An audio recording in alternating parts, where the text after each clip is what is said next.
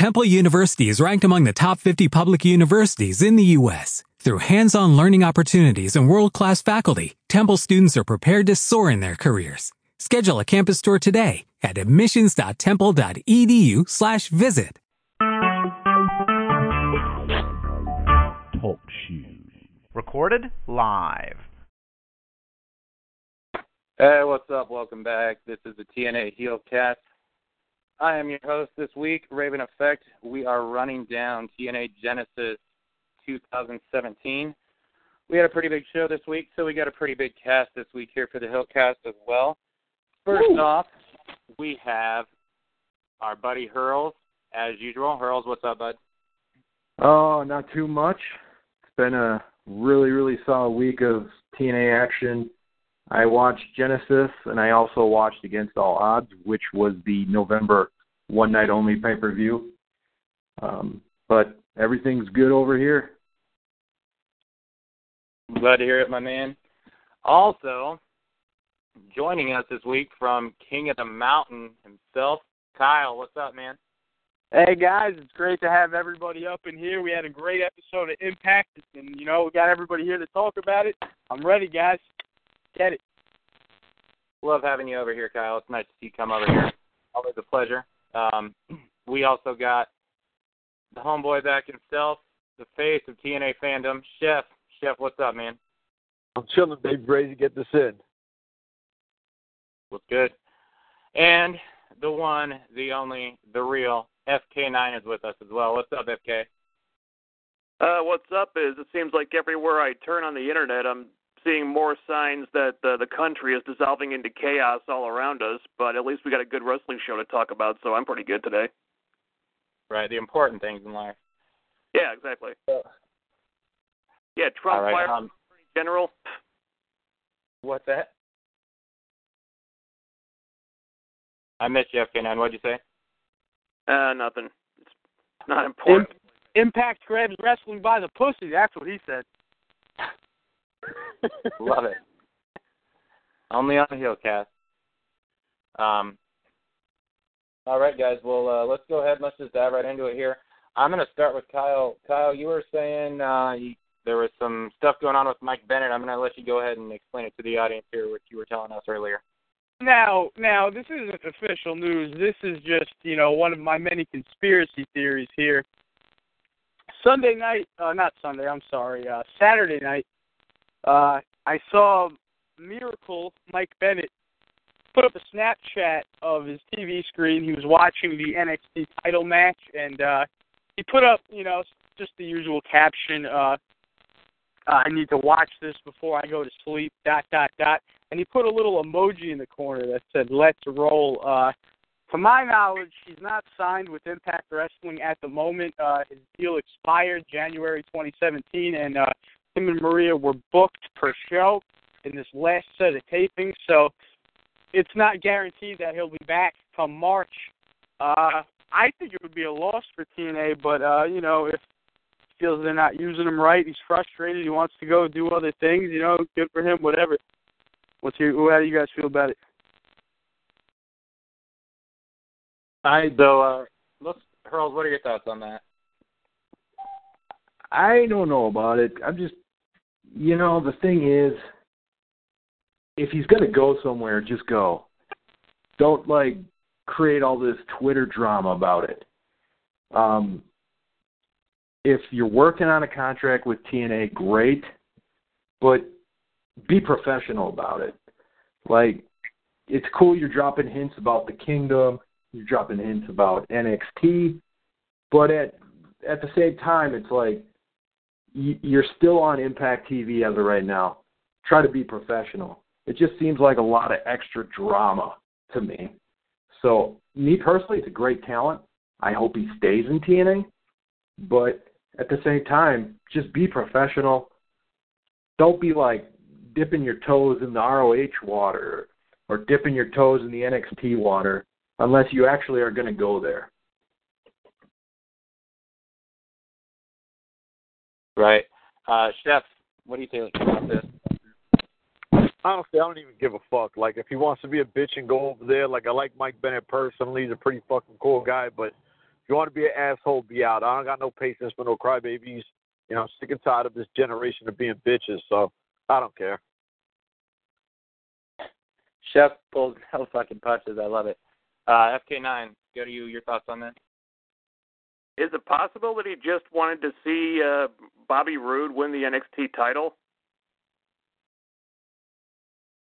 I don't know. Seems like seems like a bunch of people from the roster were congratulating Roode about that. So you know, who knows? Uh, I, I would prefer they keep this off Twitter. Just try to handle their business like professionals. But I mean, if he's on the way out, I get it. It seemed like he was a Billy Corgan guy, so maybe we we can expect that he's probably not too happy with the way things went. I understand that, but uh, eh, it's it's frustrating. I guess the silver lining is that if he is on the way out, at least they're not pushing him to the moon like they did with Sting and whatnot. Remember, because TNA seemed to have this thing where they try to push guys like a huge amount, like right before they're about to walk out of the company. Reference Sting, reference AJ, and put them over all their other other other people that are still on the roster. So I guess it's a plus that that's not happening. But maybe if they did treat him a little better and book him a little better, he wouldn't be doing this. Because I mean, it's it's like after the Moose thing ended, it's like they just didn't know what to do with him anymore. Just really unfortunate. He was one of their biggest stars last year. If this is the way he's going out, it's just uh, it kind of sucks. Yeah, I really echo what FK9 is saying there. I mean, I feel like it's a good thing if they're not really going to push the guy to the moon if he is going to leave. I mean, from what we do understand, you know, he's not under contract right now. Um, I think it's a huge loss. I think Mike Bennett became a absolute star. He showed that he is a shining star, um, and I think the guy has world title potential with TNA, the company that actually lets him shine. Um, I don't. Obviously, it didn't work in Ring of Honor. Obviously, it didn't work in New Japan.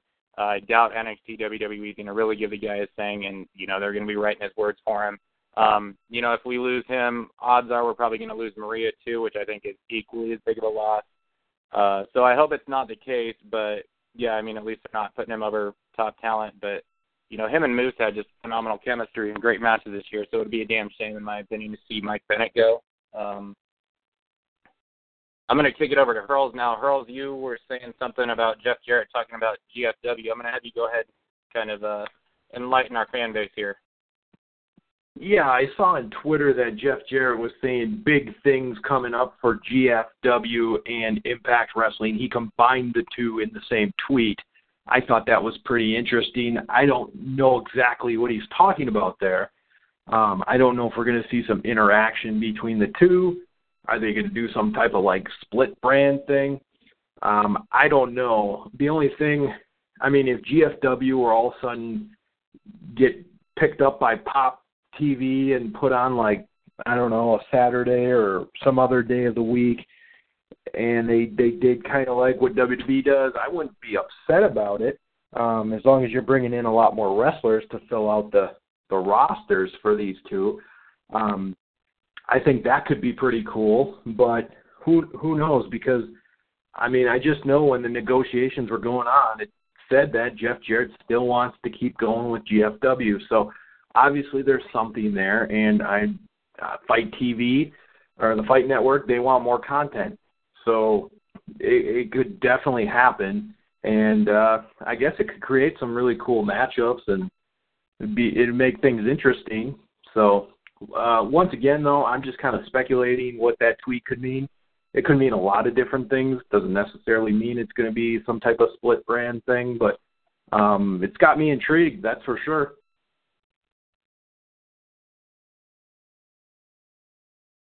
Yeah, definitely. Um, sounds like someone's going to go ahead and talk to whoever was starting there. Go ahead and speak your piece on it. Yeah, all I'm going to say is, please this is not another fucking invasion angle in the works. That's all I've got. Yeah, I definitely feel you on that. You know that that the whole invasion thing. You know uh, the it gets kind of hokey. I don't think we need to see that again. But maybe, just maybe, maybe this is an opportunity for the fans to invest some money into some new gold bars with the Impact Wrestling logo uh, and the GFW logo on the pieces of gold. You know what I'm saying? Yeah. I'm sure Jay would uh, throw in a signed eight by ten. yeah. or a dozen signed eight by tens. I, I gave Jeff Jarrett some money, you know, last year. I, I invested in the gold. I haven't gotten shit yet. All I got was a a shitty Slapnuts T-shirt from 2000 and a signed eight by ten. Well, That's what, to give that keeps on giving. That's from a pyramid scam. Do, do, do you expect you were going to make out like a bandit there? That's not how those things tend to work. well, apparently, if you sold like 500 of the gold bars, you got a signed uh, guitar. You know, a smashable guitar. Bring that to my grandmother's house, smash her over the head with it. You know, that would have been awesome.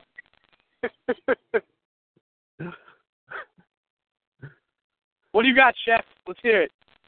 Honestly, I mean, I don't think GFW is getting shit. Their biggest star is Magnus, you know, and he's whatever. I don't know. I don't, I don't give a shit. Like I said, I I have no fucking give a shit about GFW either because their roster is trash. Um, I mean, they haven't been picked up in like what fucking two years already. If no one gave a shit before, when at least they had to be on Impact with some kind of show. Brian Myers, I think, is in WWE already. So like, all their stars aren't even there no more. Who the fuck cares? You know, you mentioned Magnus. I just want to throw this out there real quick. Isn't this fucking weird? Listen to this. WWE signs Mickie James back, and they hold a UK tournament. With a, there was a ton of nobodies in there. How the hell did Magnus not be a part of that UK tournament? I mean, his his wife just got signed back to the company. Nobody sent him an invite to go in the UK tournament. I ah man, I don't know. Well, there's a uh, rumor that Magnus got turned down for Ooh. the UK tour after trying out or something, which Well- blows well, my maybe- mind. That's true. Maybe WWE would have been scared that if they signed him, James Storm might show up and push somebody on the train tracks. I don't know. It would have been a safety measure. To be Um, honest, with, with the whole WWE UK thing, a lot of those guys actually had like a big name. Like Trent Seven's pretty big in ICW. Wolfgang is pretty big in ICW. Like a lot of those guys, they had a name out there and they're relevant because ICW is doing their thing. Where what the fuck has Magnus done with GFW besides that little invasion bullshit? I mean, look, I, I don't mean to be a dick, but I mean, anything is kind of big or huge for GFW. I mean, they they went literally nowhere. Um, I I don't mind new talent coming into TNA, especially if we're losing Mike Bennett and who knows about Drew Galloway and Hardy's coming up soon and so forth and so forth. And look, we don't know the financial situation. Um, the chef, I'm sure you would probably know because you're at all the shows. Didn't TNA use that Kongo Kong guy that's on the GFW roster at this last set of taping? Yeah, they definitely used that Kongo Kong guy, and Swag was part of GFW too. So they used two of those guys. I mean, I don't know. I mean, the Congo guy was actually pretty good, so I ain't gonna hate on that. That was that was pretty cool. Isn't he uh Lei'D Tapa's husband, if I remember right too? Holy shit, I got no idea. It's fucked up because they got the same hairdo.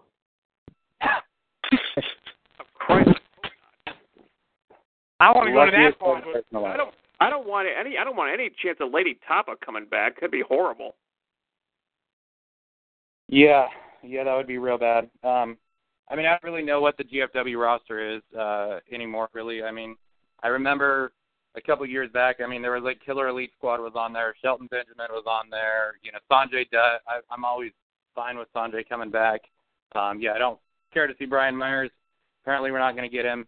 Um, I, I mean, there was. I remember when TNA went through that big mass exodus of like losing everyone when Aries left and just like the whole fucking company left in was it 2015? I kind of looked at it and was like, Jesus, GFW actually has a better roster than TNA, but I mean, obviously things have changed now. Um, it's just maybe we'll get some more talent coming in. I guess uh, can't be too terrible, but I think maybe they'll get something on the Fight app. But Raven effect. Raven effect. Before you go on, me, me and Kyle were talking two weeks ago about Christina Von Eerie. Wh- She sold her the title on eBay. Is that correct? did she really? I I, I remember brother underscore bringing that up. yeah, she definitely Maybe Jared sold got it back. eBay. That's the big thing. Jesus, I don't know. That's that's sad. Sad. Now I want to know who bought it and what they paid for it. Is the worst part. But She got she got paid in hot dogs at the ballpark shows. I think Tesla's Slapnut T-shirt is probably worth more than that belt probably sold for. Wouldn't doubt it. So uh, we'll go ahead and move on. Um, I guess we'll just uh, kind of briefly touch. So apparently Bobby Roode did win the NXT World Heavyweight title. Congratulations, Bobby Roode. Um, don't watch NXT. Don't support WWE. Love Bobby Roode. Um, happy for him. Anyone, uh, anyone have any comments they want to throw in or anything in regards to that? Congratulations on winning a minor league title.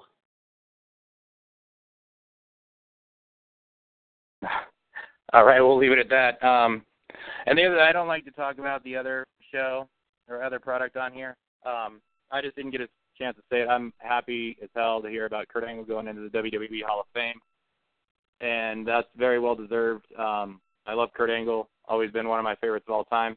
I will say this: I haven't watched the WWE in years. Last night, however, I turned on the Royal Rumble match because of all the rumors that I heard that Kurt Angle was going to be in the match. Not only did Kurt Angle not show up, but that was like the Royal Rumble match itself fucking sucked. And it was a complete waste of my life, a waste of my time that I can never get back, and I don't understand how people enjoy that product. Uh, if anyone wants to say anything about the Royal Rumble last night, go for it. Fuck it. Uh, that that shit was terrible, man. Let, let you know, I, real quick, we'll be real brief about this. We don't like to talk about WWE, but real briefly, uh, my issue with it was uh, there were really no surprises, like no, uh, you know, surprises. They have a roster full of young talent. They rated the whole world of wrestling. You got Samoa Joe, you got Eric Young, you got Bobby Roode, you've got uh, New Japan guys, you've got Ring of Honor guys. You have such a loaded roster. But fucking John Cena wins the belt. Randy Orton wins. Uh, other highlights are Goldberg, The Undertaker, and I respect all those names. But you might as well have had Batista be entrant 30, you know, at that point. Like it was like I was watching a fucking Royal Rumble from 2003. But you yeah, was kind of funny when they had Roman Reigns to elim- eliminate The Undertaker just as a big middle finger to all the fans who wouldn't accept Reigns as a face. Uh, well, I- maybe, maybe, uh, maybe funny isn't the right word for it. Yeah, I yeah. I But hey, you know, personally as long like. as we're as long as we're congratulating guys uh, like Bobby Roode for being a success over at NXT, we should probably throw out a congratulations to Samoa Joe who just debuted on Raw a couple of minutes ago. Oh shit. Yeah, he attacked Seth Rollins. Wow, Yeah. wow, they waited the night after the Rumble. Ugh, Yeah. great. I was pretty pissed off. I turned into the Rumble last night. I watched the whole thing just in the off chance that Samoa Joe might debut there, and now he shows up on Raw the next night. Yeah, that's kind of how I felt. Like the whole Rumble, like you're waiting for somebody big. They give you this guy named Tye Dillinger. No disrespect, but I was not watching the Rumble for Tye Dillinger. Um, I enjoyed the style Cena match. I thought that was really good, but the fact that Cena is a 16-time champion is just a slap in the face to wrestling fans all over the world. And Randy Orton winning the Rumble was very disappointing. Um, two guys that have you know hogged the spotlight for so long in WWE, and that's one of the reasons why I got sick of watching them. It was because they kept shoving those two down our throats, um, and they're doing the same thing with Roman Reigns. It's like they always have to have a guy that the fans don't really care for, but they're still gonna shove them down your throats, and uh, they're gonna hog the main event scene for years to come.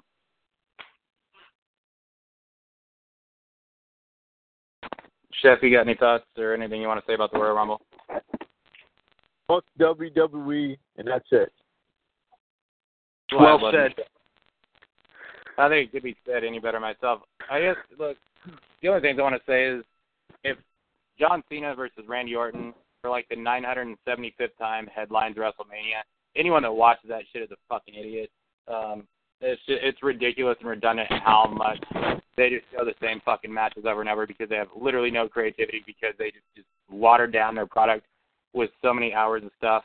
Um, and uh, you know that, like you say that there was no shockers at all in the Royal Rumble last night, but I was surprised as hell to see that Brock Lesnar is pregnant and wrestling. but uh, that was really the only thing I saw was Brock Lesnar got fucking beer belly on him, um, and he can't he, fight he, for never, shit. he never goes to work. The guy never goes to work. Oh, On the couch all day eating ding dongs. And shooting steroids up his ass, apparently, the UFC. Banging his Mark move- Merrill's his moveset, ex his moveset is so lame too. All he does is twenty German suplex. That's about all he can do now. Just such disappointing watching him wrestle now. It's just he doesn't give a crap, and they know he doesn't give a crap, but they're still gonna profile put him in the high profile matches, even though the guy just doesn't give a damn about wrestling at all. And then they feed him to Goldberg. Like they build the guy up for two years. They have him destroy one of their greatest things, the fucking streak with the Undertaker. They just hand that to him, and then they have this fucking Goldberg. Nothing against Goldberg, you know. I'm a WCW head, but bring Goldberg out of retirement, who hasn't wrestled in years, to just destroy the guy you built up for like two years. Like what? If any WWE fan can comment on this and fucking argue that, I would love to see you try. But TNA sucks, right? Yeah, of course. Their initials aren't WWE.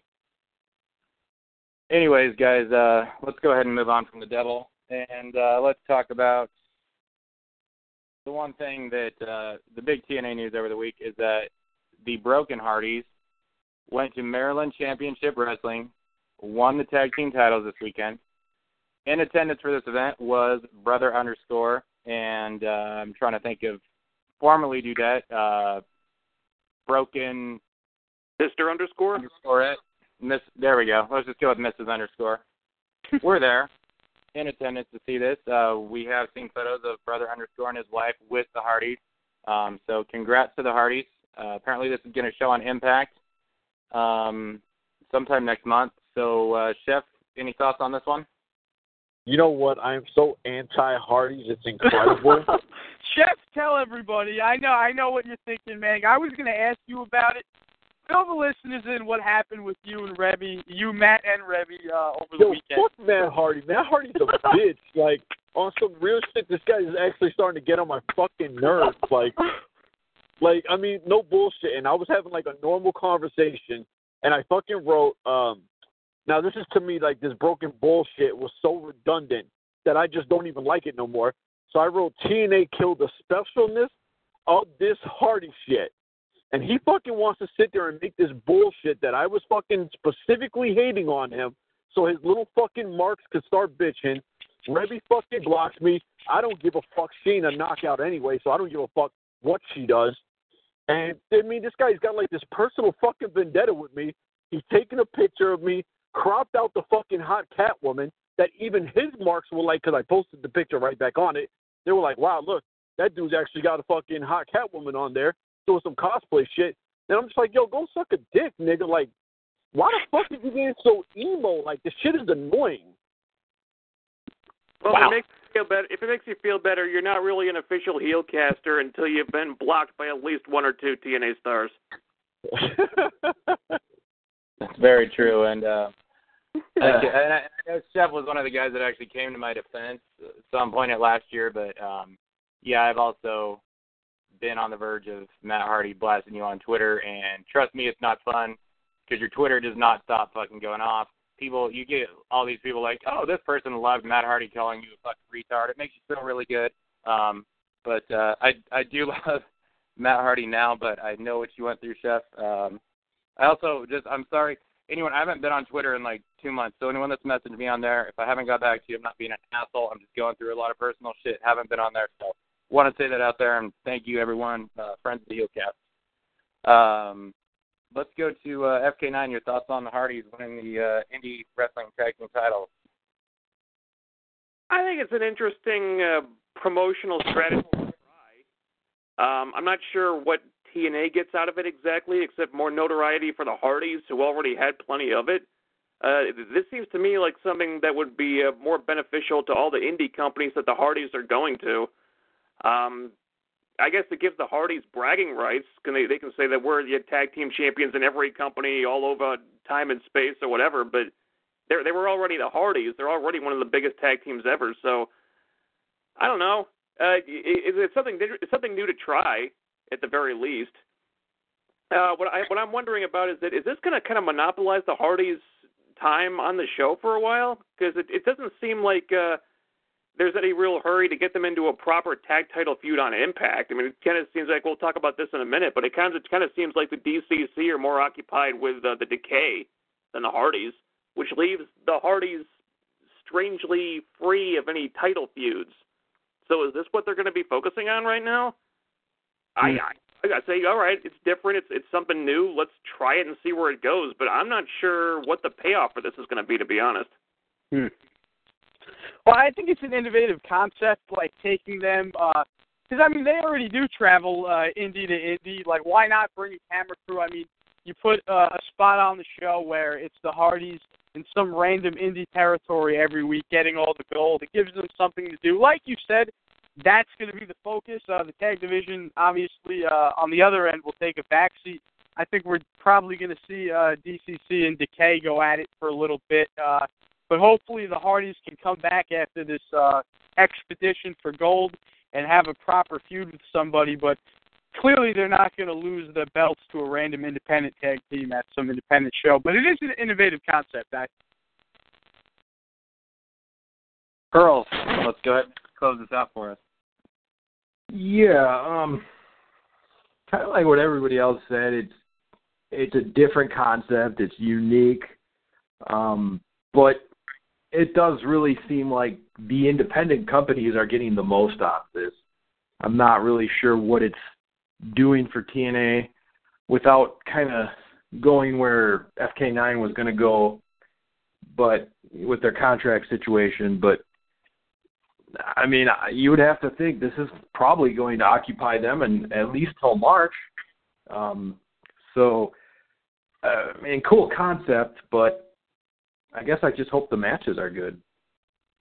Um, also, I just wanted to touch on I got a little Twitter beef with um, Andrew Everett. Not really beef, but a little ribbing going on. You know, uh, I went to the. Uh, he's a big basketball fan as well as I am, and I went to the he, he's a big Philadelphia 76ers fan and I went I'm a big Milwaukee Bucks fan so I uh talked a little smack before the game and and the Bucks were up with a minute to go and they ended up choking it away and uh yeah, Andrew Everett got the last laugh. So uh props to you Mr. Everett, but uh we will meet again. There you go. And what I don't know, I actually haven't paid attention to basketball in a few years, but uh, I do know they'll play each other three, four times a year in the Eastern Conference, so definitely have another shot. But um, you know, I don't know that going to all these indie small time promotions is really doing anything for TNA or the Hardys. I don't know that that's really the top notch competition.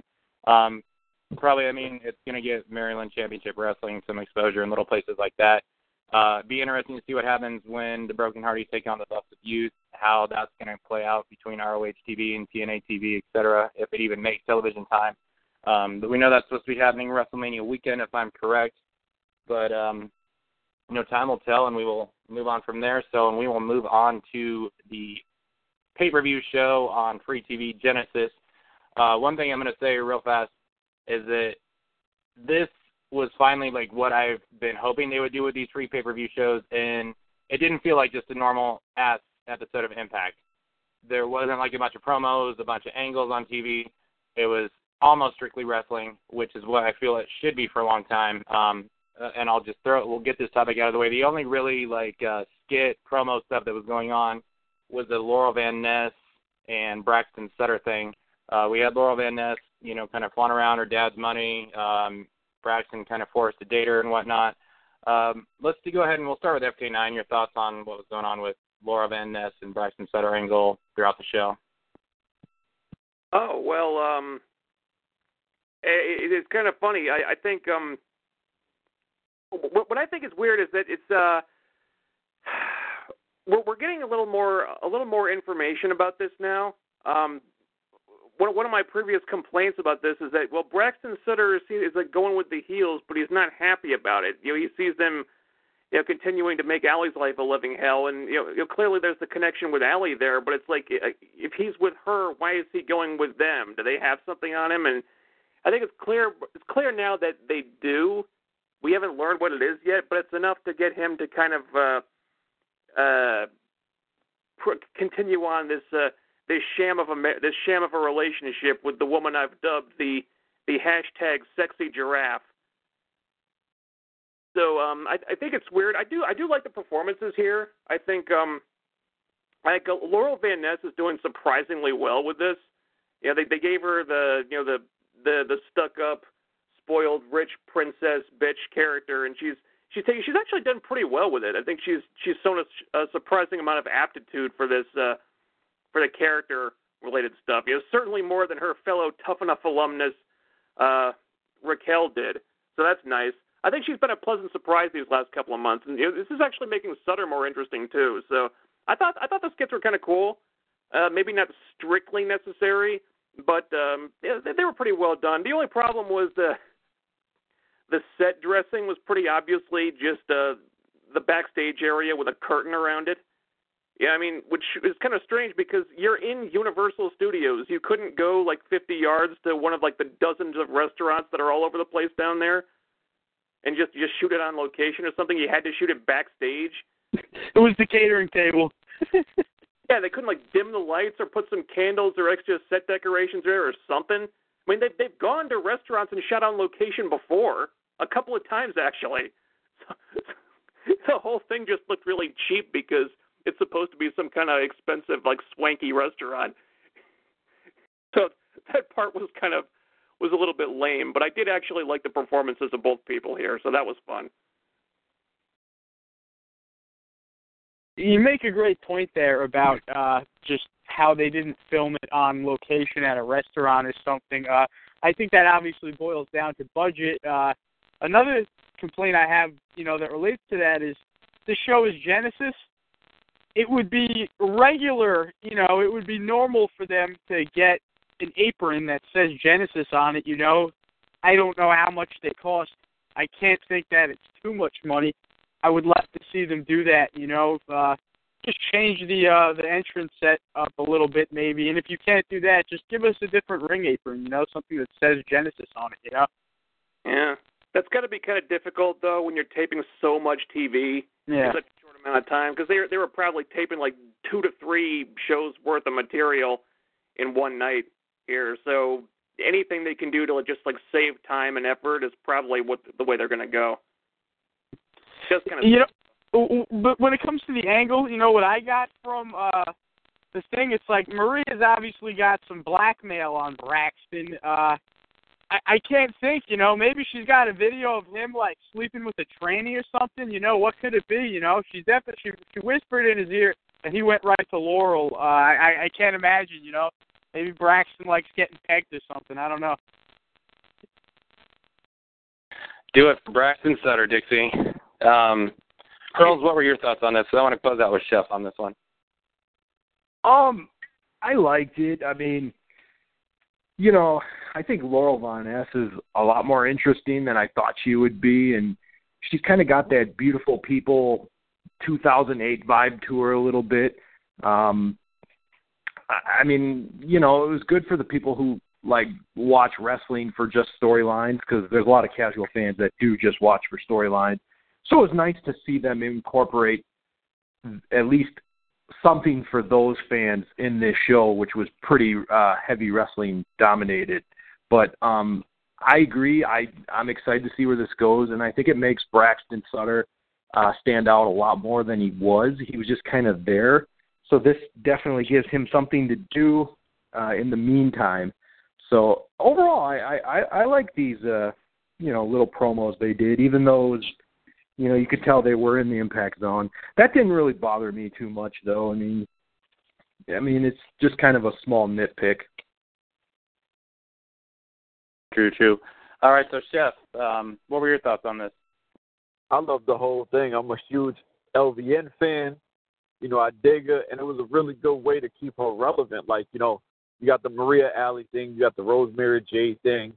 So tying her in with Braxton Sutter and all this other alley shit, like it's just gonna boost her up. I think LVN is a lot more better wrestler than anyone even thought she was gonna be.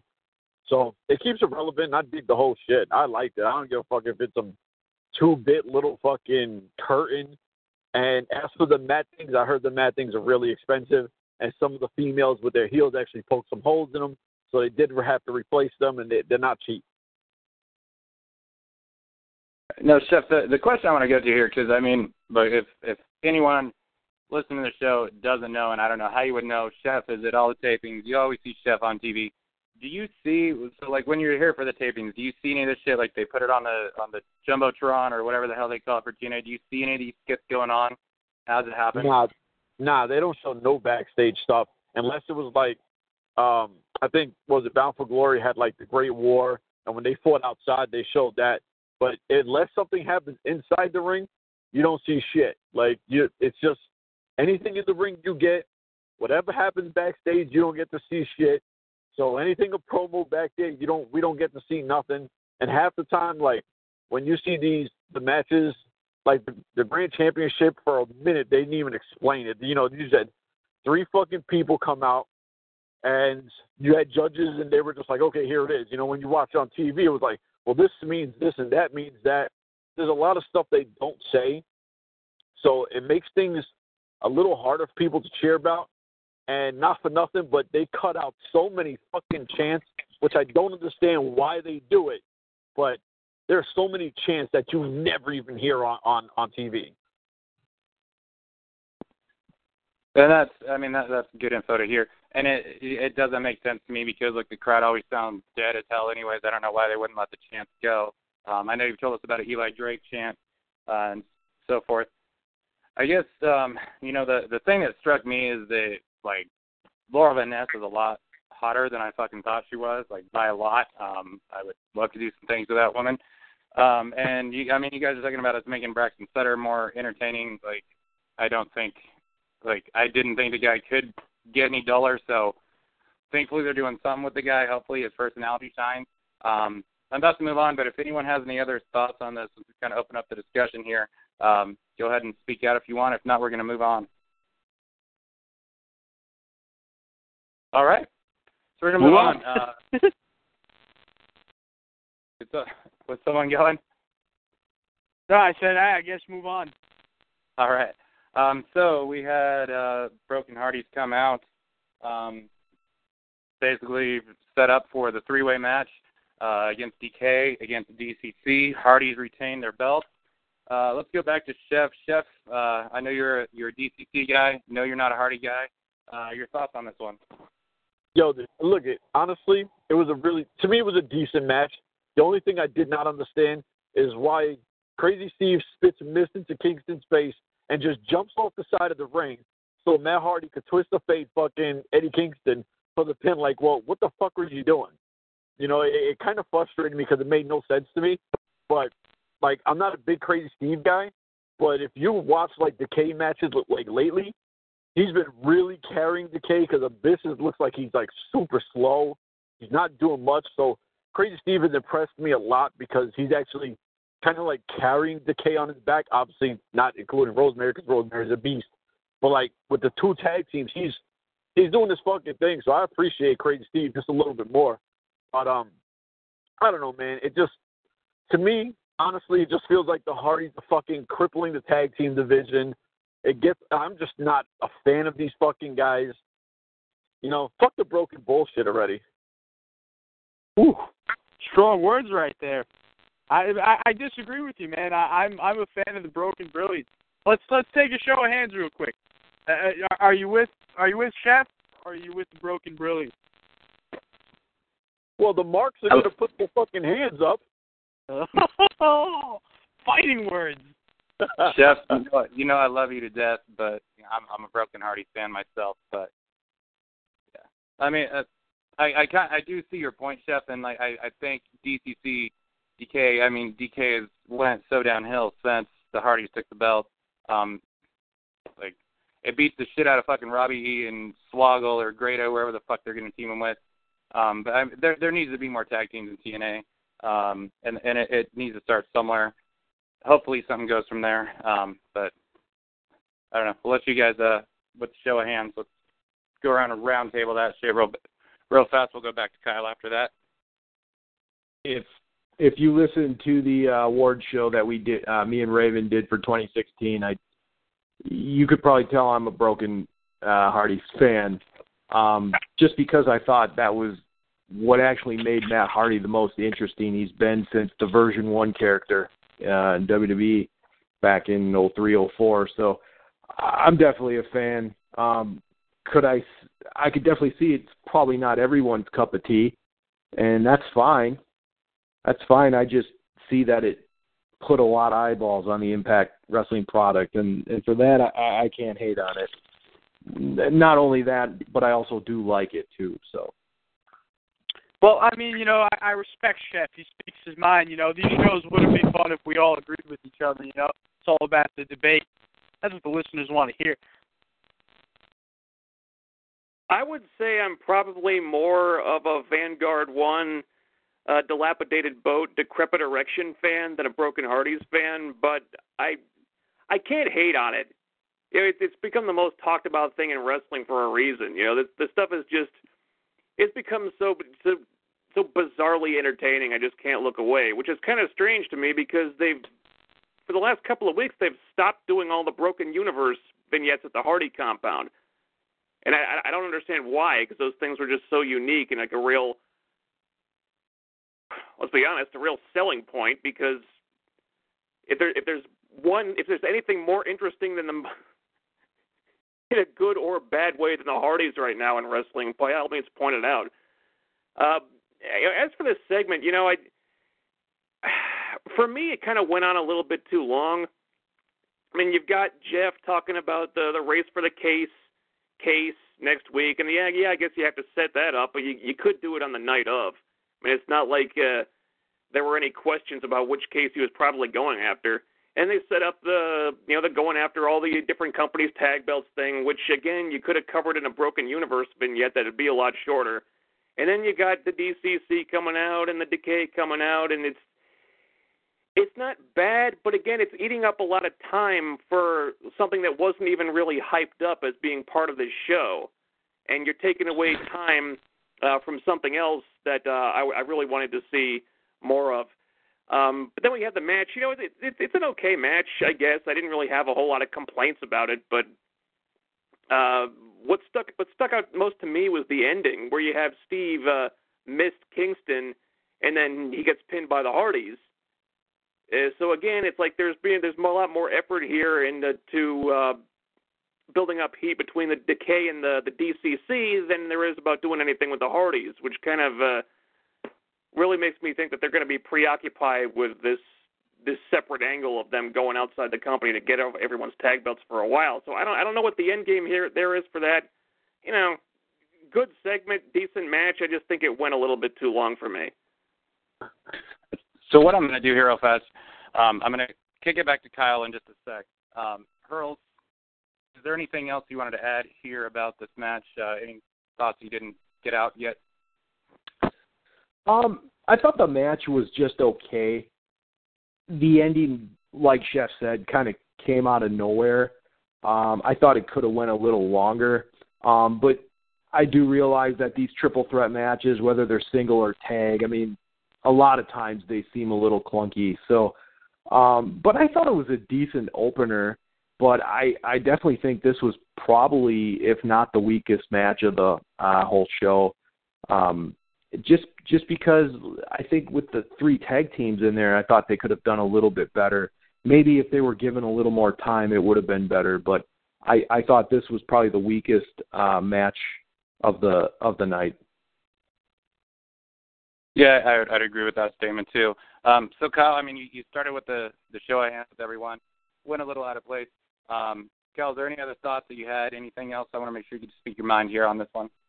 Oh no, you guys, you guys definitely broke it down. Uh, the ending was a bit of a head scratcher, but uh, it was what it was. Uh, wasn't my favorite part of the show. I'll, I'll leave it at that.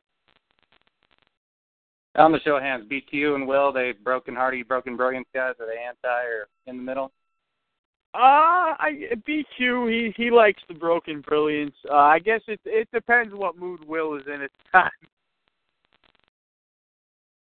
All right, so I mean, basically, look, I want to say thank you FK9 for uh, bringing up my awkward penis again with the decrepit erection talk. Always appreciated. Um, the things that stood out to me, like I'm happy to see Crazy Steve talk, and I agree with Chef. Uh, I think Crazy Steve is really stepping it up. I think the dude's improving all the time. Um, you know, we had him. We did the interview with uh, Stephen Rosemary last year, uh, almost almost a year ago. I think it's March or April that we did the interview. Um, and if anyone that hasn't heard it, check it out. Crazy Steve, I think really, if they let the guy talk and do his thing, I don't think he's transitioned it well enough on TV as he did during our interview. But I really think there's a star potential there for Crazy Steve as a talker. Um, you know, this he's been around for a long time, a lot of hardcore matches. The guy might be slowing down, and um, really the only thing I want to say is, Chef, I'm, I'm going to go ahead and say I, I I feel you here.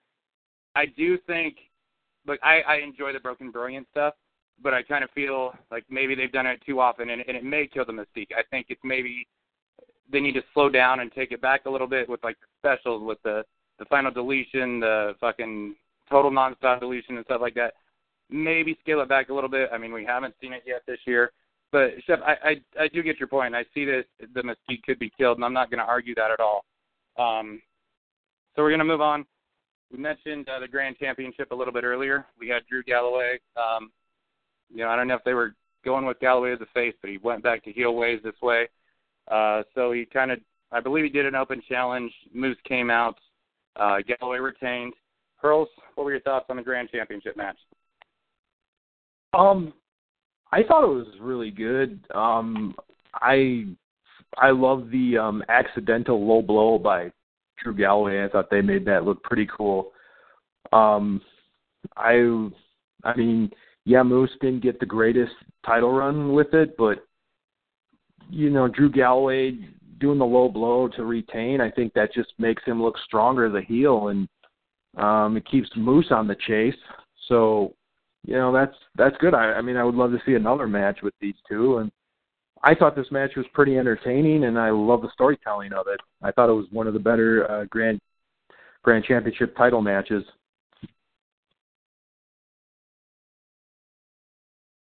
Uh, let's go to FK9. What were your thoughts on this one? I think it was a better matchup before they started doing uh uh started accentuating Drew's uh more heelish behavior with the low blows and stuff. Still a good match. Um, I think they're starting to figure out this format a little bit better. Uh, uh, with, with like the taking points and stuff. I kind of wish they'd explained how that was in the rules before they started doing it, but whatever. Uh, it, it's not a bad match. I think I think their first one was better, but um, uh, you know this this was fine. Again, uh, not something that was really hyped up or promoted that much. So we're really we're really just killing time here until we get around to the big two matches. But I mean, this was all right. Let's go to Kyle. Kyle, what were your thoughts on this one? Ah man, uh, everybody really has uh, broke it down on that one, but I, I'll say that Drew comes back. Uh, they definitely got a direction for him. Uh, but I, I dude, I, I'm such a big fan of Moose. I feel like Moose is uh since he came to Impact, he just improves more and more as the tapings go on. Uh you see the guy now busting out these moonsaults like it's nothing. Uh I'm a huge Moose fan. Uh I like the match and the thing is with me is I've been pretty critical of the whole judges format with the point system, but I try my best to be open minded to it. But I think as we go along, they're getting better and better at putting the matches together. Uh, like I, I really, uh, I did enjoy the match though, but I, I want to hear what Chef has to say about it because he's there in person. Like Chef, when they first started doing these matches, I just want to ask you this and then you know give you a take on it. But I want to ask you, when they first started doing these matches, did they like explain to you guys the rules and how they were working? Like, you know, point out that the judges were there and stuff, or did it just come across as a regular match and you guys had no idea what the fuck was going on? Yo, they didn't explain shit. Literally, they Oh. just kind of they they bring out the fucking belt. They just sat it there, and we were like, "Wow, that's a pretty dope looking fucking belt." And then they just started doing the tournament for him. We were like, "What the fuck?" Oh man, I was hoping you weren't going to say that. Yeah, no, but like like you guys been saying, like it's been getting progressively better. I think since uh Moose and and Bennett, like they were like killing this shit. And then Drew Galloway and fucking Moose have just it's not as good as Mike Bennett and fucking Moose. But Galloway and Moose been fucking. They've been good too. I mean, I like the whole heel thing. Obviously, I like the bad guys. I can't fucking help it. But um, I mean, Drew Galloway. To me, I love Drew Galloway. The guy's a fucking machine. Moose is dope as fuck. I mean, these are two guys that are just they're killing it right now. And Kyle, if you want, you could point out a fucking judge. I don't give a shit who it is, because if it's the guy that sits in the second one, we abuse him all the time anyway. So as long as you don't want us to shit on the chick because she's pretty nice, we'll shit on the other one if you want to. I mean, because we always say Judge Two sucks. So if you don't like the other one, but you, Kyle, will fucking sit there and we'll fucking rip into the other one. You're talking about them uh, erasing uh, Chance from the show, or maybe their mic doesn't pick them up. Are you implying to me that you guys harassed the judge and quite possibly have a ton of uh, uh what am I going to say here? A heel chance? Does the heel team six get go in during the tapings? I know it's got to be a hard time for Josh Matthews. Yo, dude, you know what's crazy?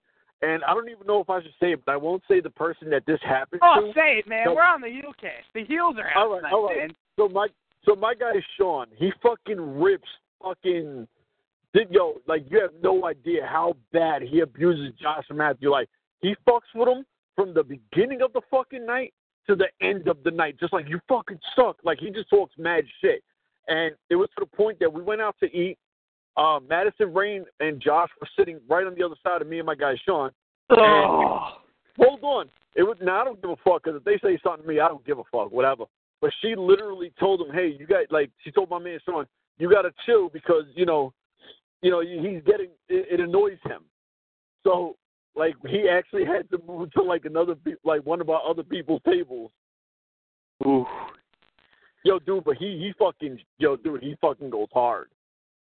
Like I mean, he fucking hammers Josh. I mean, like on some fucked up levels. I don't know what the fuck the issue is, but he abuses him like ridiculously, my dude. Like I'll take it that Sean's not a big fan of Schitt's Creek.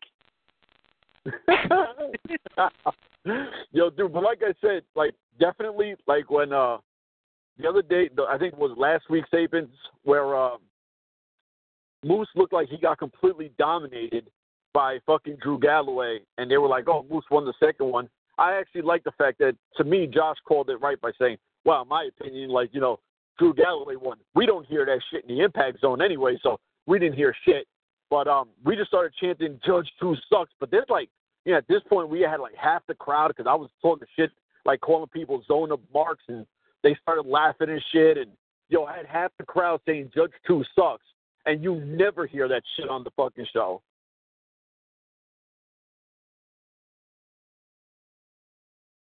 Interesting, interesting stuff there. Uh, love it, Chef. Thank you. Um, anyone else have anything that they wanted to chime in? Moose, Galloway, Josh Matthews, uh, Madison Rayne related, other than how the fuck Josh Matthews got Madison Rayne? all right. Um, you know, I, I think all these guys summed up. The one thing I will say, I'm, I'm not a Josh Matthews guy. Never have been. Kind of find him boring. I think he undersells a lot of stuff. Dude was on my Facebook feed for the Impact Wrestling, rocking Oregon Duck gear. I'm a huge Duck fan. Kind of redeemed himself for me. That's all I'm gonna say. It's been a shitty year for football, but uh, thank you, Josh Matthews. Made yourself a little bit cooler there. Uh, so move on to the Monsters Ball, everyone. Awesome, awesome stuff. Rosemary, Jade, Monsters Ball, Thumbtacks, uh, probably not real barbed wire. Went down. Fantastic match. Of course, we're going to start with FK9 thoughts on this one? I thought it was. I thought Madison Rayne's commentary was kind of funny here, because uh, one of the first things she brings up is that you know Rosemary has been under the tutelage of uh, Abyss, and that's how she knows how to do all this Monsters Ball hardcore stuff. It's like, is that really something you want to bring up? Like she's being tutored by the man who's lost more Monsters Balls than like anyone ever. I mean, let's let's be honest. He's lost a lot of Monsters Balls. Um, yeah, yeah. I, I I love the booking of Rosemary in this match. Okay, great match. I know, it, as I understand, it, they cut a lot of stuff out of it, but yeah, whatever. Time constraints. Um, this match was a really good indicator of how high they probably are on Rosemary right now. She gets suplexed onto tacks. Goes Jade goes for the pin. She kicks out. She gets knocked down to the barbed wire board. Gets the barbed wire moonsaulted into her head. She still kicks out, and then um, Jade uh, gets pinned after one table spot. So they're really making Rosemary look like a beast here, which is awesome. This is what I wanted the whole time. Uh, but really, the best part was the post match stuff. Yeah, Rosemary's outside the ring, and of course Gail Gail runs down to check on Jade because they've got this this mentor protege relationship that we really haven't seen at all, but they say it's We're there. both Asian. Yeah. Um so on Jade, and then Rosemary is kind of like slithering back into the ring, and she's getting closer and closer, and you're like, oh, whoa, what's going to happen? What's going to happen? And just when Gail's right about to turn around, I'm like, do it for Dixie! I can do it for fucking Braxton Sutter! Uh, sorry, I messed that up. Wow. You, you're thinking about Dixie. I'm thinking about Mae Young over here. You thinking about Dixie? Ugh. I'm on very little sleep. Not at my best. Do it for Braxton Sutter, Rosemary. And then Gail turns around and she misses her right in the face. Awesome. And then Rosemary just laughing maniacally as Gail rides around in pain. And yeah, they're teasing. They're still teasing that that Gail Rosemary feud that I'm really nervous about because I don't want Rosemary to lose the belt. But this was awesome. That was like she took out the protege and then just to stick the knife in just a little bit deeper, she deeper she takes out Gail as well, and then she walks away laughing. Awesome stuff. I think that put Rosemary over so well. The match was great. I re- I really do wish we could have seen the whole thing because uh, I guess they had stuff cut out for time constraints. It's one of the things, one of the reasons why I didn't like how that that first that opening segment kind of ran a little too long for me because it's like, well, they they yeah they probably had to cut certain segments and there were there was stuff in that Monsters Ball that we did not get to see. I've heard that from a couple people now, so that's kind of unfortunate. I wish we could have seen the whole match, but you know what? Jade and Rosemary had probably the knockout match of the year last year with their cage match. This is probably an early contender for a knockout match in 2017 too. So I'm, I'm loving this feud. I, I hope it. I, I hope it gets to. Con- I hope we get to see at least one more match between these two. But uh, yeah, is not losing that title anytime soon. She's on a roll right now. I'm gonna let's go this. Um, let's go to Kyle, and then we're gonna go to Hurls after Kyle's done, and then I want to close out with Chef, who was there live. Uh, so Kyle, go ahead and give your thoughts on it. Oh man, uh, I'm gonna say uh, not even knockouts. This is probably the best uh, match in women's wrestling for the year. Uh, it was fantastic. Uh, you know what is it? What's there to say about it? It was such a great match. Uh, but I'm more interested in what I'm hearing because I had no idea they cut stuff out of the match. There was stuff we didn't see. I had no idea, and I, so I can't wait to hear what Chef's got to say because he he saw it in person. So I'm gonna pass it along because I I just want to get to it. I want to hear. Yeah, like it wasn't too too much that people are hyping. I mean, some weapon shots, chair shots. It was just literally like a lot of Jade whooping up on on Rosemary. It wasn't like it was the craziest moves or nothing like that. It was just some some pretty cool fucking weapon shots. I still wish we could have seen the whole thing. I, for sure. I felt I felt like this match was just awesome. I mean, it was brutal.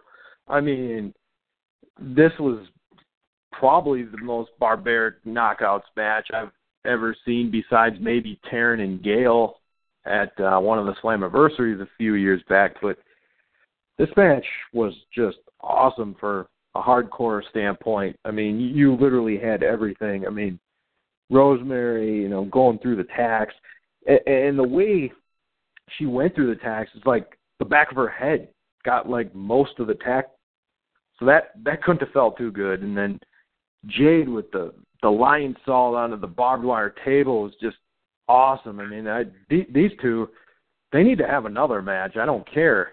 Um, they they have to have another one. But um, you know, the superplex through the table was was awesome too. I mean, yeah, I mean, granted, it made Rosemary look a lot strong because she was able to kick out of, out of out of a lot of the spots. But I mean, a superplex through the table is is you know that's a lot of height coming down. So um, I love the match. Um, definitely uh, women's match of the year so far for me, for sure. Definitely. Um, Chef, was there anything else you wanted to add? Yeah, I love this match. Like I, I was one of those people that was hyping it for a minute. You know, I, I, love this shit. And I remember talking with my son about it, and I was like, damn, man, they made fucking Jade look really kind of weak with the ending. And he was like, well, think about it. Like, Rosemary's a decay chick. Like, she's this whole, you know, death dealer and all this other shit. She should be able to take punishment. And then I started thinking, you know what? That shit actually makes sense. Like, she should be able to take this beating. She's a fucking champ. So fuck it, you know, whatever. And it was fucking entertaining. Like this was my favorite match until the Eddie Edwards fucking Lashley match. I mean, and I just love Rosemary Jade. I agree with you all. Like they got to do this one more time. I don't give a fuck what the match is. These chicks, and I want them to main event a pay per view too. You know, these two girls have great chemistry together, um, and that's you're seeing that a lot with a few people on the Impact roster, and it definitely makes for great TV. I'm I'm going to go ahead and take a step further, and I'll say it's an early match of the year contender for anything: men, women, transvestite, whatever you want to say it. No gender, whatever the hell is going on in society today. Um, it was good stuff. Very good match. Uh, you know, the, the thumbtacks to the back of her head stuff uh, definitely stood out, and you know, the barbed wire probably wasn't real barbed wire in wrestling anymore these days, but it definitely, it, you know, you would see it stick on Rosemary. It looked real enough. Um, match was great.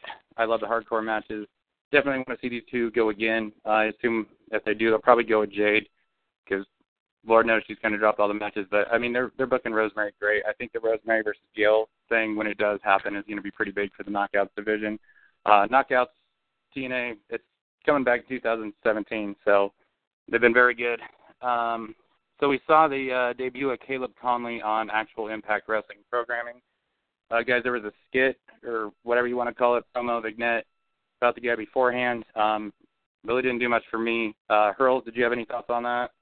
Anything brief before we get into the match?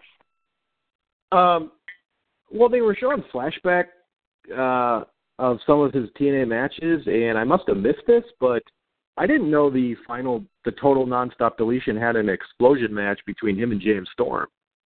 Did you guys watch that match before? Nope.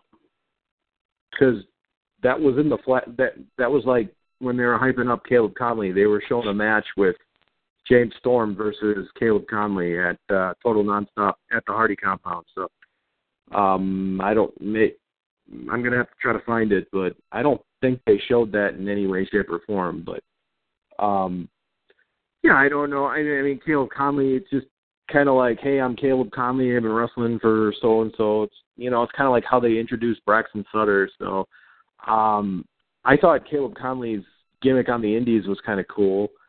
Um, it was like a revolt type thing. Um, I don't know if they're gonna do that in TNA or if they're just gonna start him off fresh, but uh, he looks like a definitely a promising young wrestler. So um, definitely good for the X division with the loss of Mark Andrews. FK9, any thoughts on the little promo vignette thing? Yeah, uh, it, it was kind of similar to the Braxton Sutter introduction, where they basically just park a camera in front of him and they'll just say whatever, man. Uh, it was nice to finally see this guy. You know, we know a lot of people on the roster were kind of championing him when he he got signed, like early last year, I think it was. And they've just been sitting on him, not doing anything with him. But now that Mark Andrews is gone, at least I finally opened up. So that's so that's good. Uh, one complaint I had about the match, though, is that it wasn't really designed to spotlight or highlight him in any ways. He was just there. He was just part of this big, you know, car wreck that didn't really uh, seem to have any like storylines going on. They just oh, we're just going to take five guys and throw them in a match. Well, if you're going to debut this guy, have him have give him his first match on Impact, wouldn't you want to showcase him a little bit more? I don't know. I thought he did fine. You know, he, he was a little he was a little a, little bit botchy at certain points, which you can probably chalk up to nerves. So I'm not going to chastise him for that. But he had some cool moves in there. Uh, I think I think he'll work out fine. It's I, I don't know if they're they're uh, really trying to highlight anything too like special about the X division right now. So he's probably just going to be another body on the pile. But hey, I mean he he he did well in the match, so that's cool we we got we did get a little bit of storyline stuff afterwards, so we finally we, we I guess we've got a next our next feud, which is really just going back to the old feud of DJZ and Trevor Lee again. But at, at least it's something. So we we got a new star debuting, good. Uh, we got a, a little bit of storyline direction for the X division, good. Uh, not a whole lot to say about it, but uh, at least it's something, and we got to take what we can get with the X division right now. Yeah, for sure. Um, Chef, let's just go ahead go ahead and uh, talk about the promo if you have anything that you want to say on that, and then just go ahead and dive into the match. May as well for time constraints here. No, sir. You can start off with the match because I have nothing to say about this at all. All right. Anything on the match you want to say, Chef? Nah. I mean, I don't know. I wasn't you know what? I sound like a straight up TNA hater lately, and that's not the case. But I'm tired of DJ Z as well. Has he gotten better? Yeah, whatever. But like, you know, it's been past Andrew Everett's time. It should have been a Mandrew's time. Like there were so many other guys that should have got some kind of push, but they got stuck on these guys, and I'm fucking tired of DJ Z and DJ Z and DJ Z. So nope, I don't got shit. All right, uh, Kyle, promo and match thoughts. Uh, I mean, really nothing. There's really nothing to say about the little promo beforehand. Uh, you know, hey, here's here's uh, Caleb Caleb Konley. Sorry, Caleb Konley. Good to meet him. Whatever. Uh, you know, with the match, it, we just got kind of the typical, uh, you know, cruiserweight, you know, spot fest car wreck, like previously stated. Uh, didn't do much for me. Uh, I'm a huge fan of the Helms Dynasty. Great to see them in there. Uh, Konley didn't really uh, do too much in the match. This isn't really the proper introduction. Uh, hopefully, uh, we we see something from him. You gotta feel bad for the guy. Uh, you know, don't, don't get me wrong. I'm a diehard Impact Wrestling fan, but you know, I call it like I see it. They kind of signed this guy and just left him on the bench for how many months would you think that was? I'd say a, a solid six months, something like that. So, kind of, you know, I, I don't know, but hopefully he could uh, make us forget about that and have a good run. But uh, let's see what he's got first. Definitely, Hurls. Um, anything you wanted to say about the match at all?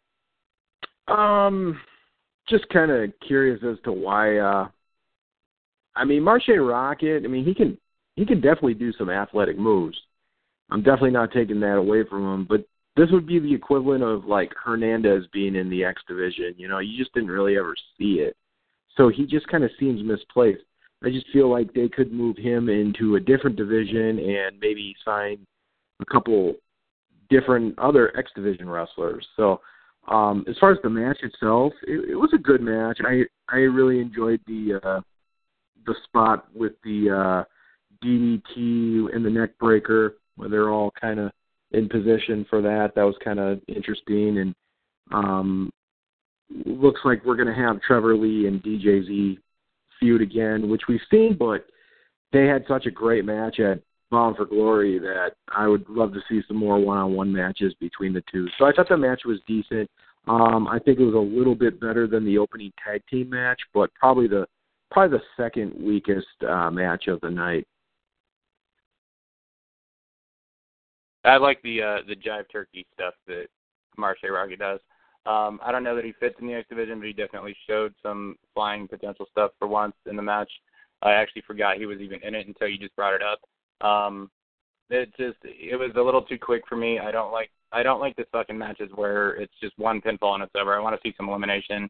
Um, I'm kind of tired of the Trevor Lee DJZ stuff. I do agree. I think DJZ's reign is kind of losing some steam. Um, and maybe it's time for a change. I'd just like to see that be Andrew Everett. I don't think the promo stuff, Vignette, whatever the hell you want to call it, really did much favors for Caleb Konley, but getting him on TV did. So hopefully we'll see something there. Uh, so we're going to move on to the World Heavyweight title match. Um, we have a new Impact TNA World Heavyweight Champion Bobby Lashley for the fourth time. Uh, Iron Man match, I believe it ended three to two. Uh, let's go ahead and Hurl. Let's just go back to your thoughts on this one. Uh, this match was awesome. Um, I don't know if it was my favorite TNA Iron match, Iron Man match. because um, the Daniels Styles one from 2005 definitely, uh, you know, holds a special place in my heart. But um, this was just awesome. I mean, the way Bobby Lashley was so confident, the fans were saying too easy, just too easy, and he was dancing to it and laughing. I loved it. I loved the cocky Bobby Lashley. Um, he's definitely one of my favorite wrestlers in in all of wrestling. Um, I I loved it. I mean, you know, Eddie Edwards made his little comeback after being down two nothing, which you kind of figured was going to happen.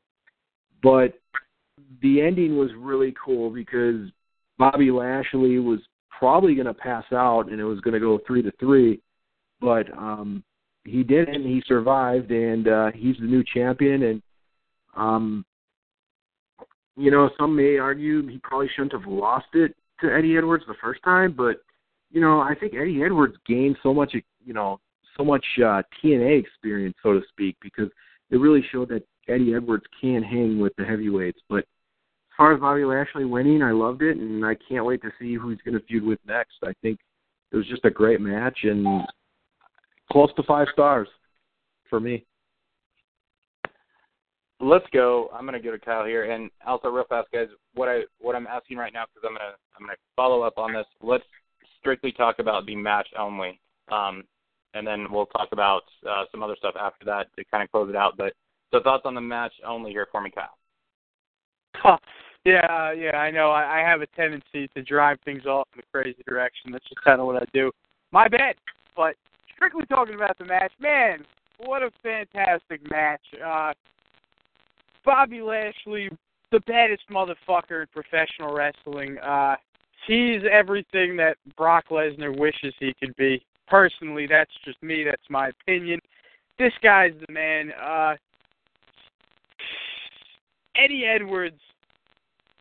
I, you know, I'm, I'm, I'm, uh, I'm so-so about Eddie. Uh, he did a great job in this match. Uh, but I think his title reign was wrong place, wrong time. I I got all the respect in the world for the Wolves. I think they're a great tag team. I think you know they've done plenty for TNA in the tag in the tag aspect. Uh, but I think uh, Eddie was kind of cursed from the start with this one. Things just really weren't uh, working for him, and it just, it felt right to put the belt back on Bobby. He's definitely a safe bet until someone else steps up. But strictly on the match here, it was such a great match. Uh, this this match and the uh, the the knockouts uh, Monsters Ball were the two matches that I replayed and watched again after the show a few times. So uh, yeah, it's great to see the belt back on Lashley. I'm going to end it on that. Chef, what were your thoughts on it? Man, I fucking love this match. This is like one of my favorite all-time TNA matches. Um, the best part about this shit is literally looking at all the fucking marks in the impact zone put their fucking heads down. Like if you pay attention and they fucking count to three, just look at that whole front crowd. And I know some of these people, so I don't give a shit. If you look at that whole front crowd, all you see is fucking heads go down was the best thing ever. Like the fucking marks got done. You know, I'm tired of this shit. They put on a fucking sick match and with all you know, I mean these guys have mad respect. I'm gonna give mad respect to Eddie Edwards because if they would have booked him like this, his whole title reign would have looked fucking amazing. You know, like he was so dope in this match. Fucking Lashley was a machine. Um, of all the guys, it seems like the only person Pope has a fucking problem with is Bobby Lashley. Like you'll see other people come over to the announcer tables, talk shit, and they'll just sit there. But whenever Lashley wants to do something, Pope has to throw his two cents in. Not like Pope. Pope is pimping. I always fuck with him. The Impact Zone, cool as shit. But like, damn, why you got a problem with Lashley of all people and tell him to get in the ring? Like we were telling them, like, yo, like walk out the ring, like don't even worry about it. You know, it was it was a fucking amazing match. I'm just a huge fucking fan of this match. Like to me, this is one of those TNA instant classic matches that there'll be a DVD and all of a sudden, you know, Don West will be going crazy, like popping a blood vessel out of his fucking neck. I'm normally not a big fan of Iron Man matches, just because I, I don't know they tend to drag for me because you got the guys they're obviously pacing themselves most of the time and then the really important stuff doesn't really happen until the final couple of minutes. But this is probably one of the best Iron Mans that I've seen. It really is. Um, you know, they had some really cool spots here. The power bomb on the ramp was sick, and um, the finish was awesome too, with the uh, Lashley getting caught in the guillotine, but still like hanging on until the until the final bell. Really, really great match. Um, I, I, I'm, I'm, I'm honestly, I'm glad there was a title change there.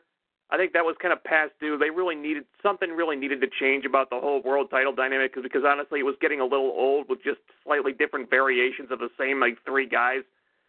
So, I, I'm look, I'm I'm glad Eddie. I'm happy for Eddie. I'm glad he got a world title reign, but it it, it had gone on too long. It probably should have ended sooner. And hell, Lashley had a world championship reign last year that was one of the best in the company's history, really. So I guess he's the safe choice right now. So put it back on Lashley for now. That's great. Uh, terrific main event, really good stuff. They you know they really delivered on that one, and uh, yeah, that's all I got.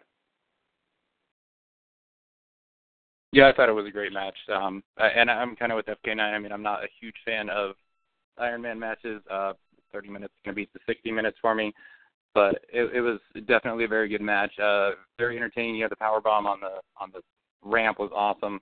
Uh, Eddie Edwards got booked strong. You know, he didn't look like a chump. Uh, I know, you know, Chef has not been a fan of the way Eddie Edwards been booked and all that. Um, but you know, it was definitely a very good match, and you had two matches on this show that were just fantastic.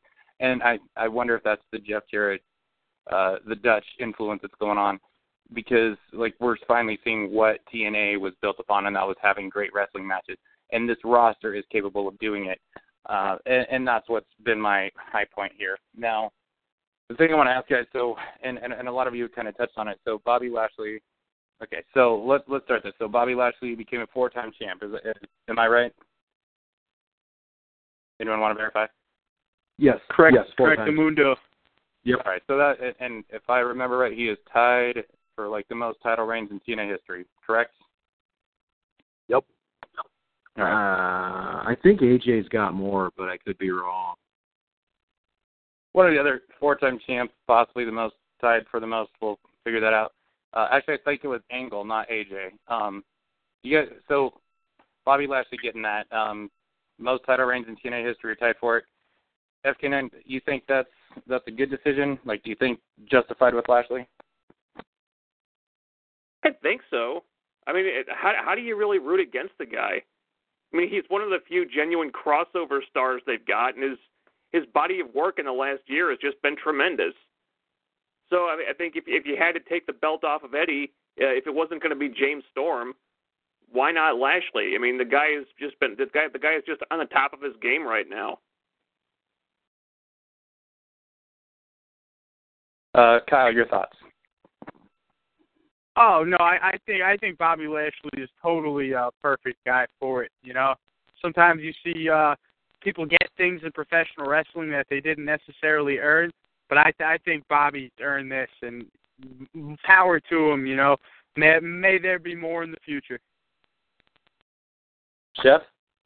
No, I agree 100% with what Kyle says, so I'm not even going to throw no more on it because he was 100% right. All right, Pearls, what do you got on that? Oh, Bobby Lashley definitely deserves this. I mean, you look when he started to where he is now. The guy just puts on phenomenal match after phenomenal match. Um, definitely. I mean, he can.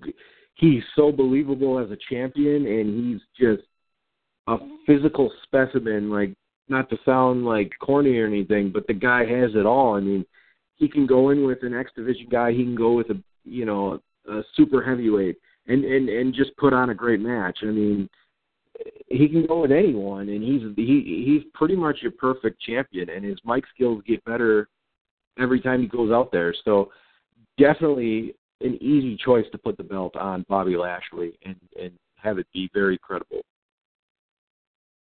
Yeah, I think so. Look, Bobby Lashley. I mean, the guy he's improved so damn much. He's literally. I think he's a guy that can actually have a great match or a good match with literally anyone out there. Uh, you know, a lot of people say like, oh, it's only these cruiserweights, these corny five star New Japan bullshit stuff that everyone on the internet and the marks go crazy for. I, I, I just that's not my thing. Bobby Lashley, for a guy his size with his build, can go out there and really put on a good match with everyone, anyone he's out there with. And I think him and Drew Galloway are the two top notch stars in Impact as far as getting that job done. and um, you know, it, it definitely the guy has deserved it. You know, he's he's dominating Bellator. Um, he's going out there and having fantastic matches. Destroyer for a reason. I agree. Brock Lesnar can suck Bobby Lashley's dick, but look here. Here's a question I have for you guys though. So, d- well deserved. We get that.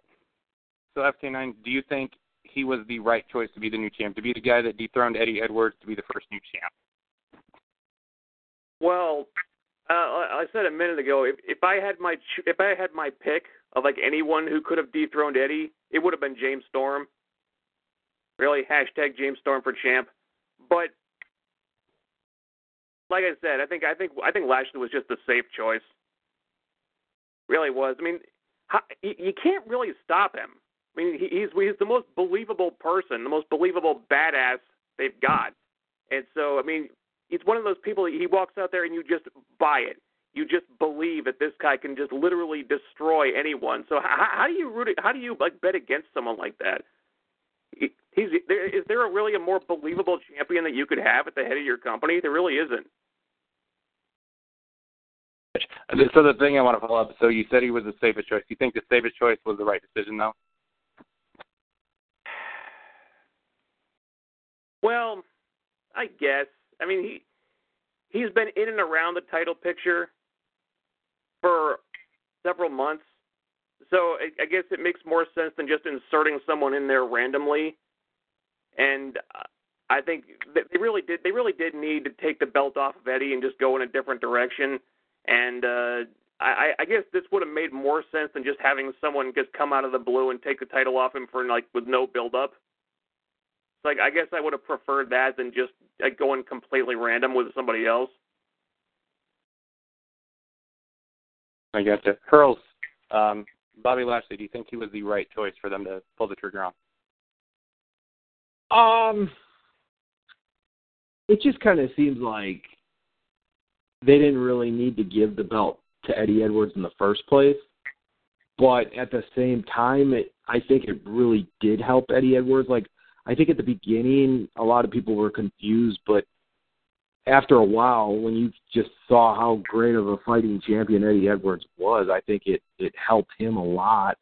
Um, but as far as Bobby Lashley winning it back, I mean, there there could there's definitely other guys you could have given it to, but um, I think TNA just kind of wanted to go with, you know, these two guys have such great chemistry in the ring together. I think they just wanted to give the fans a really, really awesome match to never forget, and they definitely pulled that off. So I'm right guy, maybe not the perfect guy, but it definitely wasn't the worst guy either. So I know it's kind of it's not a you know it's not the probably answer you're looking for, but I don't know. That's really all I got. So Kyle, let's let's go to you here. Do you think this was the right choice to put the belt on Lashley out of everyone else on the roster? Oh yeah, just like I said before a few minutes ago, uh, basically the same exact answer. I yeah, he was the safe choice, and I do think he was the right guy. But for now, keep it on him, and they need to figure something else out. You know, it needs to mean something when he passes the the, the belt uh, onto someone else. It needs to be something big. They can't just do another. They can't do another underdog story. They just did that with Eddie Edwards. They really need to build somebody up. Uh, I personally, me, I would try to figure a way to get that belt back on EC3 the right way, but it's going to take some time. But yeah, I, I all in all, yeah, I think Lashley was the right guy at the moment. Now, Chef, I saw your post on Facebook the other day, man, and uh, you were talking about the face of TNA, the guy that is the face of TNA. Um, you think Bobby Lashley was the right choice, or you think it should have went to someone else? You know what? I don't got a problem with Lashley getting it, but I still think that EC3 is the face. Um, I mean, just whenever he talks, he looks like the right guy. Everything about EC3 just screams like, you know, heavyweight champion. Like he's just he's a fucking he's someone who easily I can see not in a real fight, like in a wrestling ring, can take it to fucking Bobby Lashley. EC3, I don't know. I, I'm just a every time he speaks, it just seems like I like the guy more and more. It's like everything he says, you just fucking you just feel like, man, this guy's a fucking man. But honestly, and I'm gonna always stick with my homer pick, As much as I want James Storm to be the champ, man, my man Bram needs to be the TNA heavyweight champ. That's all I'm saying. I hear you. You know, when I when I read the spoilers and I found out that Lashley was winning the belt, I, I was conflicted. I mean, Bobby Lashley's the man; he deserves it. Um, you know, I'm never going to dispute that. I'm a huge fan of the guy's work, but it was like, you know, how many times do we have to go back to this Lashley, Eddie, EC3 well, and it's just the same three guys. And it was, I was disappointed when I heard it. After seeing the match, I feel a little bit differently, but I, I also don't feel that the best thing for TNA was the Bobby Lashley title reign. I think they've dropped the ball with EC3 too much, and it's the ball that they need to pick back up off the ground and get it in the right hands. Um, I, I I think EC3 or the push for James Storm to really get that belt um, should have been there. And I also think maybe pushing Eli Drake uh, could have been something good, but Drake nowhere near as much as I think pushing James Storm with this DCC and really letting the DCC go, or giving EC3 what he needs to be. Um, but I'm not complaining, especially after the match. I just I don't know that it was the right choice. I think EC3 probably should have won it at the start of the year. So, um, it's kind of our final closing thoughts here. Um, anyone have any last things they want to get off their mind? Anything they didn't get a chance to say? All right. Um, yes, I I do I do. Um, I don't know if you want me to save it maybe for a different show, but I did watch the uh, one night only November pay per view, um, and just kind of wanted to do a not don't have to do a full recap, but um, it was a decent pay per view. Um, there was some some good matches. Um, the opening X division with Andrew Everett beating Mandrews was pretty good. Um, there was a, there was decent amount of filler though.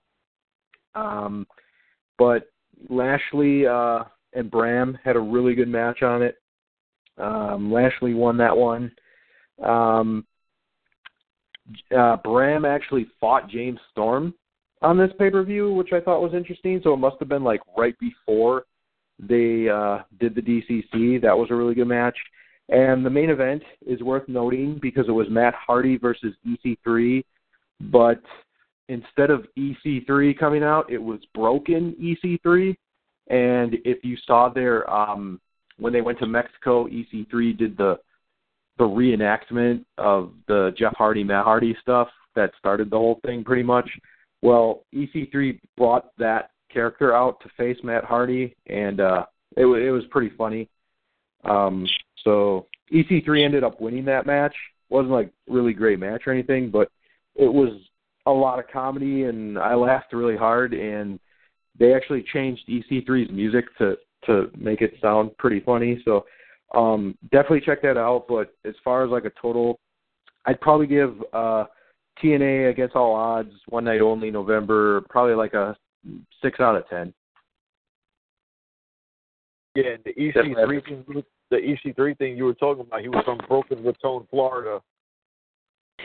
Isn't it just him with a piece of toilet paper on his head?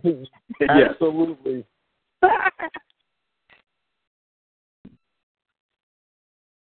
All right, gotta love yeah. it. Um, anyone else have anything on their mind they want to get off their chest yeah. before we close it up?